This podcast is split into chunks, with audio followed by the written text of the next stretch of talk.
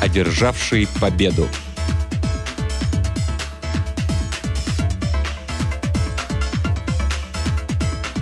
Он стоял на берегу моря и смотрел вдаль, за пенную гряду облаков на горизонте, где поднимались или скорее угадывались неясные очертания островов.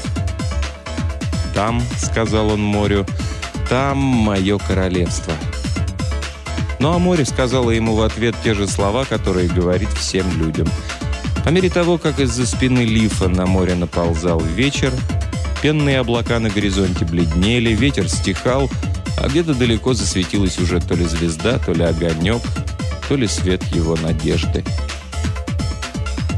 Снова был уже поздний вечер, когда он поднимался по улицам родного города к себе домой. Теперь знакомые магазинчики и дома соседей выглядели совсем пустыми, заброшенными. Товары и домашние утвари были вывезены или упакованы. Люди готовились к концу. Большая часть горожан участвовала сейчас в очередной церемонии покаяния в храме на холме. Остальные из числа гневных ушли с рейджерами в поля. Алиф пока не решался ни уйти из собственного дома, ни собрать и вынести на двор вещи. Его изделия и все в его доме было слишком тяжелым, чтобы с ним так можно было просто расправиться, и слишком прочным, чтобы сломать или сжечь. Только время, долгие века разрушат все это. Когда его изделия складывали в аккуратные штабеля или роняли с высоты, или даже специально швыряли озимь, надеясь разбить, они все равно образовывали нечто напоминающее или даже очень похожее на обитаемый город. Так что Лиф и не пытался избавиться от них. Его двор по-прежнему был завален множеством кирпичей, тысячами и тысячами прекрасных кирпичей, сделанных его руками. Печь для обжига была холодна, однако полностью готова к работе. Бочки с глиной, сухой известью и известковым раствором творила строительный инструмент, лотки, тачки, лопатки, мастерки. Все было на месте. Один из парней с улицы ростовщиков как-то спросил его, усмехаясь. «Ты никак собираешься кирпичную стену построить, да? И спрятаться за ней, когда миру конец придет, а, старик?» Другой его сосед остановился на пути в храм и некоторое время задумчиво смотрел на бесконечные штабеля, кучи, груды, курганы отлично сформованных, прекрасно обожженных кирпичей золотисто-красного цвета, того, каким бывает солнце на закате. А потом вздохнул, ибо тяжело даже ему было смотреть на всю эту красоту. Вещи, вещи. Освободись от вещей, Лив. Освободись от того груза, что тянет тебя вниз. Пойдем с нами, и мы вместе поднимемся над концом этого мира. Лив взял из кучи один кирпич, аккуратно положил его в ряд уже почти готового штабеля и лишь смущенно улыбнулся в ответ. Когда все, наконец, разошлись кто куда, сам он не пошел ни в поля уничтожать посевы и скот, ни в храм молиться. Он двинулся вниз, на берег моря, на самый краешек этого гибнущего мира, дальше которого была только вода. Вот и сегодня, когда он вернулся на заваленный кирпичом двор, то не захотел с безумным хохотом предаваться разрушительному отчаянию, подобно его соседям, рейджерам. Не захотел облегчать тоску в слезах вместе с теми, кто молился в храме на холме. В душе своей он ощущал пустоту, а ему еще очень хотелось есть. Лив был плотным коренастым мужчиной, прочно стоявшим на земле, так что даже яростный морской ветер здесь, на самом краю земли, оказался не в силах сдвинуть его с места. «Привет, Лив!» – поздоровалась с ним вдова с улицы Ткачей. Она попалась ему навстречу почти у самого дома. Я видела, как ты поднимаешься от моря, а больше никого не видала с тех пор, как солнце село. Здесь вечерами становится так темно и тихо, гораздо тише. Она так и не договорила, зато спросила, «Ты ужинал?» А то я как раз собираюсь доставать жаркое из духовки. Нам с малышом никогда в жизни не справиться с таким кусищем мяса до наступления конца. Будет очень жаль, если такая прекрасная еда пропадет зря. «Что ж, спасибо тебе большое за приглашение», — сказал Лив, снова надел свою куртку, и они стали спускаться по улице Каменщиков на улицу Ткачей. Вокруг было темно, ветер с моря продувал крутые улочки насквозь.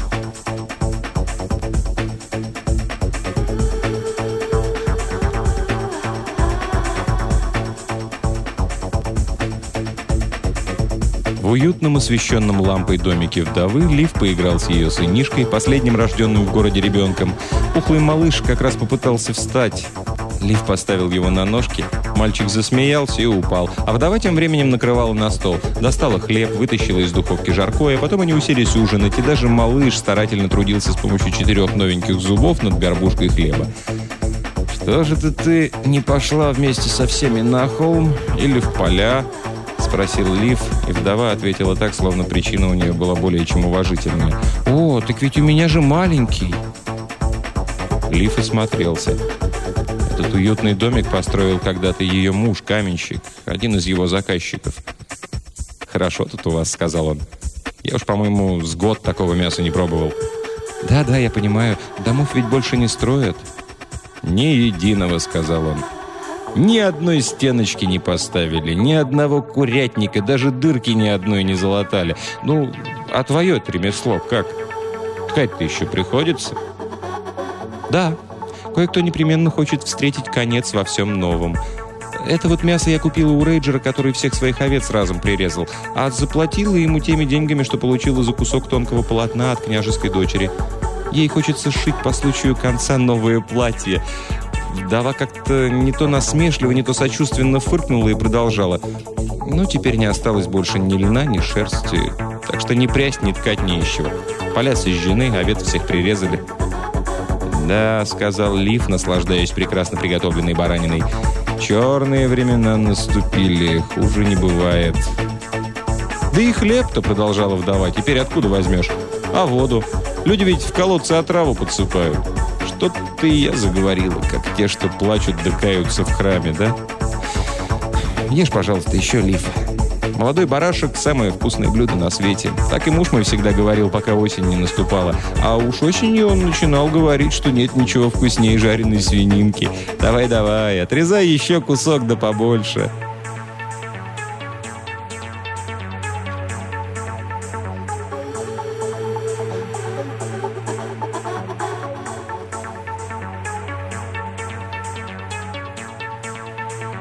Ту ночь Лифу и приснился сон.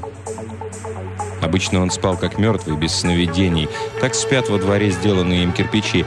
Но на этот раз он плыл и плыл по волнам снов. Всю ночь напролет плыл к тем желанным островам, а когда проснулся, неопределенности как не бывало. Все его неясные догадки словно высветило солнцем, которое неизбежно затмевает свет звезд. Теперь ему все стало ясно. Он знал, что делать дальше. Но как же он во сне перенесся туда, на остров? Он ведь не летел над водой, не шел по ее поверхности, не плыл в ее глубине, подобно рыбе, и тем не менее пересек серо-зеленые, волнуемые ветром водяные холмистые просторы и попал на острова. Он слышал зовущие его голоса, видел огни городов. Одна мысль занимала его теперь – как человеку перебраться через море? Он вспомнил, как полые стебли травы легко плывут по ручью и догадался, что можно, наверное, сплести из травы большой матрас, лечь на него и грести руками. Однако почти сразу в его пробном изделии стали образовываться дыры, стебли рассыпались, разваливались под напором воды. Они были слишком тонкими и непрочными, а связки ивовых прутьев, что горой лежали когда-то во дворе корзинчика, теперь уже все были сожжены. На тех островах во сне он видел то ли тростник, то ли какую-то еще гигантскую траву высотой метров 15 с коричневыми толстыми стеблями. Пальцами не отхватишь. Стебли тянулись к солнцу, и на них трепетали бесчисленные продолговатые зеленые листья. Вот это да! Если бы ему такие стебли приспособить, так можно было бы и за море поплыть. Только у них-то подобных растений нету. Здесь вообще, кроме травы, ничего не растет. Хотя в храме на холме с давних пор хранилась ручка от ножа, сделанная из твердого коричневого материала, который, по слухам, назывался деревом. Только вот деревья эти произрастали где-то далеко, в иных землях. Не плыть же в самом деле по бурным морским волнам на ручке от ножа. Промасленные шкуры тоже неплохо держатся на воде. Вот только дубильщики Кош уже несколько недель бездельничали, больше шкур для продажи не приносили. Все, с тем, что здесь осталось, ничего не придумаешь. Туманно-белым ветреным утром он перетащил лоток в самую большую тачку на берег моря и опустил их на поверхность тихих вод залива. И они поплыли. По-настоящему поплыли. Правда, чуть-чуть погрузившись в воду. А стоило ему одной рукой слегка нажать на них сверху, как и лоток, и тачка сразу наполнились водой и затонули. «Да, это не то», — подумал он. «Тяжести они не выдержат». Тогда он снова поднялся на крутой берег, прошел по улицам у себя во дворе, наполнил тачку прекрасно обожженными, но бесполезными теперь кирпичами и покатил ее вниз. В последние годы рождалось совсем мало детей, так что любопытная ребятня вокруг не собиралась. Только двое типов из семейства рейджеров, все еще не протрезвевшие после вчерашнего чудовищного пира, из-под лоби глядели на него, стоя в темном дверном проеме, когда он шел по залитой солнцем улице. Весь тот день он возил на берег кирпичи, готовил раствор, а на следующее утро, хотя сон про острова так больше и не приснился, начал что-то строить на исхлестанном ветрами и мартовским дождем берегу. Здесь под рукой было достаточно песка для раствора. Он сложил нечто вроде небольшого сосуда, хитро выложенного с закругленными боками и похожего на рыбу. Кирпичи для этого приходилось класть как бы по спирали, что казалось довольно сложно. Если на воде может держаться наполненная воздухом тачка, то почему не сможет эта кирпичная рыбка? Она к тому же будет и очень прочной. Но когда застыл раствор, и Лив, напрягшись, с трудом перевернул свое произведение и столкнул в набегающие волны, кирпичная рыба сразу же стала погрузаться все глубже и глубже и зарылась во влажный песок, словно морской моллюск или песчаная муха. Волны заливали ее, отбегали назад и снова набегали, а он все пытался вычерпнуть в своей рыбке воду, пока огромная волна, зеленая с белой шапкой, не налетела на нее и не поволокла за собой. Волна ударила рыбку о берег, и на песке в полосе прибоя осталась лишь груда кирпичей. Лив стоял рядом, мокрый до ушей, вытирая соленую влагу с лица. «Ничего там на западе нет. Только гигантские морские валы да дождевые облака». «Нет, острова все-таки там. Он точно знал это. Он сам видел их. Они были покрыты высоченными травами, раз в десять выше человеческого роста. Там золотились поля, по которым волнами проходит морской ветерок. Там высились белые прекрасные города. Стройные башни смотрели с холмов в морскую даль. Слышались голоса пастухов, что пасли стада на сочных пастбищах. Все-таки мое ремесло кирпичи делать, достроить а не с морем сражаться, решил Лив, внимательно обдумав свои действия. Теперь они казались ему довольно-таки глупыми. Он торопливо двинулся по мокрой от дождя боковой тропе наверх за новой тачкой кирпичей. Теперь, освободившись от власти дурацкой затеи с плаванием по воде, он заметил, наконец, что Кожевенная улица совершенно опустела. Дубильня тоже разворочена и пуста. Лавки кожевников зияют разверстыми черными пастями, а окна жилых комнат над лавками темны и слепы конце улицы какой-то старый сапожник жег костер, в котором с ужасающей вонью горела целая куча новых ненадеванных башмаков. Рядом с сапожником терпеливо ожидал оседланный ослик, придая ушами и фыркая от противного дыма. Во дворе Лив снова наполнил тачку кирпичами. На этот раз, когда он покатил ее вниз на берег, откидываясь назад и с трудом осаживая на крутых улицах свой тяжелый груз, скользя и едва сохраняя равновесие на извилистой тропе, спускающейся к морю, где его чуть не сдуло сильным ветром, за ним увязались двое. Потом подошли еще человека два-три с улицы ростовщиков, потом еще несколько с тех улиц, что возле рыночной площади. Так что, когда Лив смог наконец выпрямиться и вздохнуть, у самой кромки моря, где черная пенящаяся вода лизала его босые грязные ноги и пот высыхал на разгоряченном лице, на берегу уже собралась небольшая толпа. Люди стояли вдоль глубокой колеи, продавленной колесом его тяжелой тачки. У них был тот же равнодушно праздный вид, что у пьяноватых рейнджеров тогда утром. Так что Лиф и внимания на них не обращать не стал, хотя заметил, что на вершине утеса стоит вдова с улицы Ткачей и смотрит вниз с перепуганным лицом. Он закатил тачку в море, и когда вода достигла его груди, опрокинул кирпичи в воду, а потом легко выбрался на берег стильной приливной волной, волоча за собой полную пены морской тачку. Кое-кому из семейства рейджеров это уже надоело, и он пошел прочь по берегу. Высокий парень с улицы ростовщиков, окруженный кучкой таких же, как он сам, лентяев, усмехаясь, спросил Лифа. «Что ж ты их прямо с утеса не сбросишь, старина?» «Так они тогда только на песок упадут», — пояснил Лиф. А так ты их утопить хочешь. Прекрасно. Знаешь, кое-кто уж решил, что ты что-то из них строить задумал здесь, на берегу. Так парни из тебя самого раствор сделать были готовы. Пусть-ка эти кирпичи в холодной водичке помокнут. А ты молодец, старина. И тип с улицы ростовщиков, ухмыляясь, двинулся со своей компанией дальше, а Лив пошел по тропе вверх за новой порцией. «Приходи ужинать, Лив!» – встревоженным голосом сказала ему вдова на вершине утеса. Сынишку она крепко прижимала к груди, уж больно ветер был сильным. «Приду», – сказал он. «И буханку хлеба принесу. Осталось парочку про запас, с тех пор, когда хлебопеки еще здесь были». И он улыбнулся вдове, но та не ответила на его улыбку. Они пошли рядом, и через некоторое время она спросила, «Ты выбрасываешь свои кирпичи в море, да, Лив?» Он громко рассмеялся и ответил «Да». И на лице у нее появилось странное выражение, одновременно печальное и успокоенное. Впрочем, за ужином в своем уютном светлом домике она казалась спокойной и естественной, как всегда. Они с аппетитом ели сыр с черствым хлебом. Весь следующий день он продолжал возить кирпичи на берег. Тачка за тачкой. Если даже рейджеры и видели это, то наверняка считали, что и он тоже занят, как и они сами, как и все вокруг, разрушением. Прибрежная отмель была довольно пологой, так что до настоящей глубины было еще далеко, и он мог заниматься своим делом почти незаметно для посторонних, так как кирпичи все время находились под водой. Он начал укладывать их во время отлива при низкой воде. Правда, во время прилива работать было очень тяжело, потому что море вокруг кипело, плевалось ему прямо в лицо, и волны с грохотом обрушивались ему на голову. Однако он продолжал работать. Ближе к вечеру, в сумерках, он принес на берег длинные железные прутья и сделал крепежные скобы, чтобы волны не подмыли и не разрушили его стену, в которой было уже целых два с половиной метра. Даже при отливе никто из гневных не смог бы ничего заподозрить. Парочка пожилых горожан, возвращавшихся из храма с очередного покаяния, встретилась ему, когда он с лязгом и скрипом тащил пустую тачку по камням мостовой. Встречные мрачно улыбнулись Лифу. «Да чего же хорошо освободиться, наконец, от власти вещей», сказал один тихонько, а второй согласно кивнул. На следующий день, хотя снов про острова так больше и не было, Лив продолжал строить.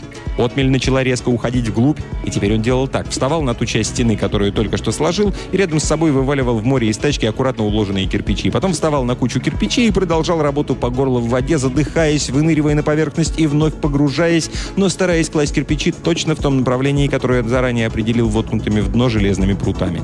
Потом снова шел по серому пляжу, поднимался по тропе, грохотал по затихшим улицам города, направляясь за очередной порцией строительного материала. Вдова, встретившись с ним у кирпичного двора, сказала вдруг, «Разреши мне помогать тебе, хотя бы сбрасывать их с утеса. Это ведь, по крайней мере, раза в два сократит тебе время». «Груженная тачка слишком тяжела для тебя», — отвечал он. «Ой, да ничего!» — воскликнула она. «Ну ладно, помогай, если хочешь. Но кирпичи-то они черти тяжелые. Так что ты особенно много не нагружай. Я тебе и тачку поменьше дам. А твой мышонок зато сможет тоже прокатиться». И так вдова начала помогать ему. Стояли красивые дни. Серебристый туман по утрам застилал берег моря, рассеиваясь к полудню, когда начинало пригревать весеннее солнце. На прибрежных утесах и в расселенных зацвели травы. Больше на берегу не осталось ничего, что могло бы цвести. Теперь дамба уходила в море уже на много метров, и Лифу пришлось выучиться тому, чего раньше не умел никто, разве что рыбы. Теперь он мог плавать как на поверхности воды, так и под водой, не касаясь при этом земной тверди. Он никогда прежде не слыхивал, чтобы человек плавал в море. Однако не слишком над этим задумывался, слишком был занят весь вечер напролет. Вокруг него крутилась морская пена, всплывали пузырьки воздуха, когда он нырял, и капли воды оставались на коже, когда он выныривал, и приползали туманы, и шел апрельский дождь, и влага небесная сливалась с влагой морской. Порой Лив чувствовал себя почти счастливым в этом мрачновато-зеленом мире, где невозможно было дышать. Он упорно укладывал ставшие под водой странно твердыми и странно легкими кирпичи вдоль намеченного курса, и лишь потребность в воздухе заставляла его выныривать на волнующуюся под сильным ветром поверхность моря, задыхаясь и поднимая тучи брызг. Он строил с утра до ночи. Ползал по песку, собирая кирпичи, которые его верная помощница сбрасывала ему с обрыва, потом нагружал тачку и тащил ее по дамбе в море. Дамба была совершенно прямая, сверху с полметра воды — Добравшись до ее конца, он сбрасывал кирпичи в море, нырял и начинал кладку, потом возвращался на берег за новой порцией. В город он поднимался только вечером, совершенно измотанный, изъеденный соленой водой до чесотки, голодный, как акула. Они делили с малышом и вдовой ту нехитрую трапезу, которую ей удавалось приготовить. Была уже поздняя весна, стояли долгие, теплые, тихие вечера, но город казался очень мрачным, темным, каким-то застывшим. Как-то раз когда он, несмотря на усталость, все же заметил разительные перемены в городе и заговорил об этом, вдова пояснила. «Ой, ведь они уже давно все уехали. Мне кажется...» «Все?» Он помолчал. «И куда же они уехали?» Она пожала плечами и подняла на него свои темные глаза. Они сидели за освещенным столом друг напротив друга в полной тишине. Она долго и задумчиво смотрела на него. «Куда?» – переспросила она. «А куда ведет твоя морская дорога, Лив?» Он вздрогнул и застыл. «На острова», — наконец промолвил он, потом с облегчением рассмеялся и тоже посмотрел ей в глаза. Она даже не улыбнулась, только сказала, «А они там есть?» «Неужели это правда? Там есть острова?» Потом оглянулась и посмотрела на спящего мальчика. В открытую дверь вливалось тепло позднего вечернего вечера, весеннего вечера, темным покрывалом окутавшего улицы, по которым больше никто не ходил, где больше никто не жил и не зажигал свет в своем доме. Потом женщина, наконец, снова взглянула на Лифа и сказала, «Знаешь, Лиф, кирпичей ведь совсем мало осталось, всего несколько сотен. Тебе, наверное, придется сделать еще?» И она тихонько заплакала. «О, Господи!» — сказал Лив, подумав о том, что его подводная дорога длиной всего метров сорок, а в этом море от берега до берега... «Так я поплыву туда!» «Ну, успокойся, не плачь, милый. Неужели ты думаешь, что я могу вас оставить с мышонком одних? После того, как ты столько кирпичей мне на берег перетаскала. Ведь так старалась, что чуть ли не на голову мне их высыпала. После того, как ты, бог знает, из каких загадочных трав и ракушек готовила нам еду. После того, как мы с тобой столько раз сидели за этим вот столом, греясь у разожженного тобой огня. Неужели я могу забыть твои ласковые руки, твой смех? И оставлю тебя одну в слезах? Ну, успокойся, не плачь. Дай мне подумать, как нам всем вместе добраться до островов. Но он знал, что добраться ему туда не на чем. Во всяком случае, кирпичей ему не хватит. Все, что было в его силах, он уже сделал. 40 метров дамбы, уходящие в море. «Как ты думаешь?» – спросил он после долгого молчания.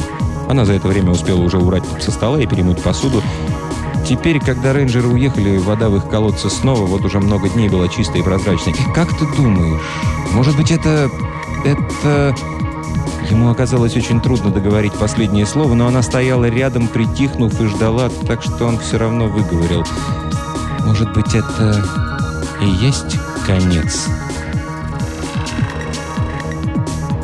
И сразу стало очень тихо. И в этой единственной освещенной комнате города, и во всех остальных темных комнатах темных домов, и на всех улицах, и на сожженных полях, и на заброшенных землях замерло все. Замер, казалось, сам воздух.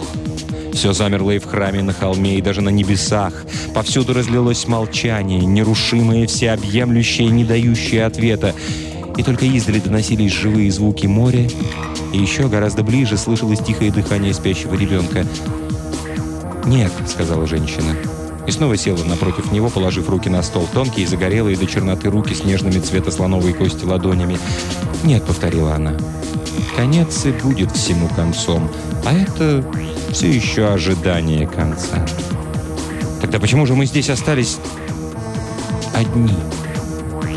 «Ах, вот что!» — удивилась она. «Ну ты же все время был занят своими кирпичами, а я малышом». «Завтра мы должны уходить», — сказал он, еще немного помолчав. Она только согласно кивнула.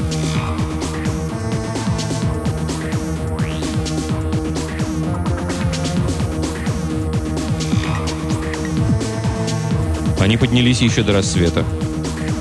Есть в доме было нечего, так что она сложила в рисунку еще кое-какие детские вещички, а он сунул за ремень нож и мастерок. Оба надели теплые плащи. Он взял плащ, принадлежавший раньше ее мужу, и, покинув домик, пошли под холодными еще лучами едва проснувшегося солнца по заброшенным улицам к морю.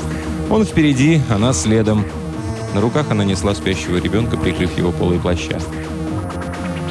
Лифт, не сворачивая ни на северную дорогу, ни на южную, прошел прямо мимо рыночной площади к утесу и по каменистой тропе стал спускаться на берег. Она не отставала, оба молчали. У самой кромки воды он обернулся к ней. «Я буду поддерживать тебя над водой, пока хватит моих сил», — сказал он. Она кивнула и тихонько ответила, «Да, мы пойдем по той дороге, которую ты построил как можно дальше». Он взял ее за руку и повел прямо в воду.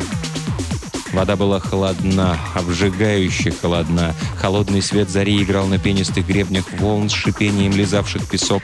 Когда они ступили на дамбу, то почувствовали, какая она на удивление прочная и ровная, так что мальчик, проснувшийся было, снова уснул у женщины на плече, прикрытый полой плаща. Они шли дальше, а волны все яростнее били в стену из кирпича. Начинался прилив. Потом высокие валы стали окатывать их с ног до головы. Одежда, волосы, все теперь промокло насквозь. Но вот они настигли конца дамбы, которую он столь упорно строил. Совсем недалеко, почти у них за спиной виден был песчаный берег. Песок в тени утеса оказался черным. Над утесом высились молчаливые бледные небеса. Вокруг кипели дикие волны, несли на гребнях клочья пены, а впереди лишь безбрежное, спокойное и беспокойное море, немыслимая бездна, темная пропасть. Огромная приливная волна, стремясь к берегу, ударила их с такой силой, что они едва устояли на ногах. Ребенок проснулся, разбуженный грубым шлепком моря, и заплакал. Странный был этот слабый жалобный плач в безбрежности холодного злобно шипящего моря, которое всегда говорит людям одно и то же. «Нет, я не могу!» – заплакала мать, но только крепче сжала руку мужчины и еще теснее прижалась к нему. Подняв голову, чтобы сделать последний шаг туда, где не было ни границ, ни пределов – он увидел вдруг на западе на вздымающихся волнах какой-то темный силуэт, потом подпрыгивающий в воздухе огонек, мелькание белого паруса, напоминающего грудку ласточки в ярких лучах солнца. Ему показалось, что над морской далью раздаются голоса. «Что это?» – спросил он, но женщина не ответила. Склонив голову к ребенку, она пыталась унять его слабый плач, словно бросавший вызов неумолчному шуму моря. Лив застыл, вглядываясь в безбрежную даль, и снова увидел белизну паруса и танцующий над волнами огонек. Огонек этот, покачиваясь, приближался к ним навстречу великому свету зари, что разгоралось у них за спиной. «Подождите!» — донеслось до них с той загадочной штуковины, что плыло по серым с пенными гребнями волнам. «Подождите немного!» Голоса людей сладкой музыкой звучали над морем, и парус уже белым крылом почти склонялся над головой Лифа, и он уже видел лица, видел тянущиеся к нему руки, слышал, как незнакомцы зовут его. «Идите к нам на судно, не бойтесь, и мы вместе поплывем на острова!» «Держись, милый», — нежно сказал он женщине, и они сделали последний шаг.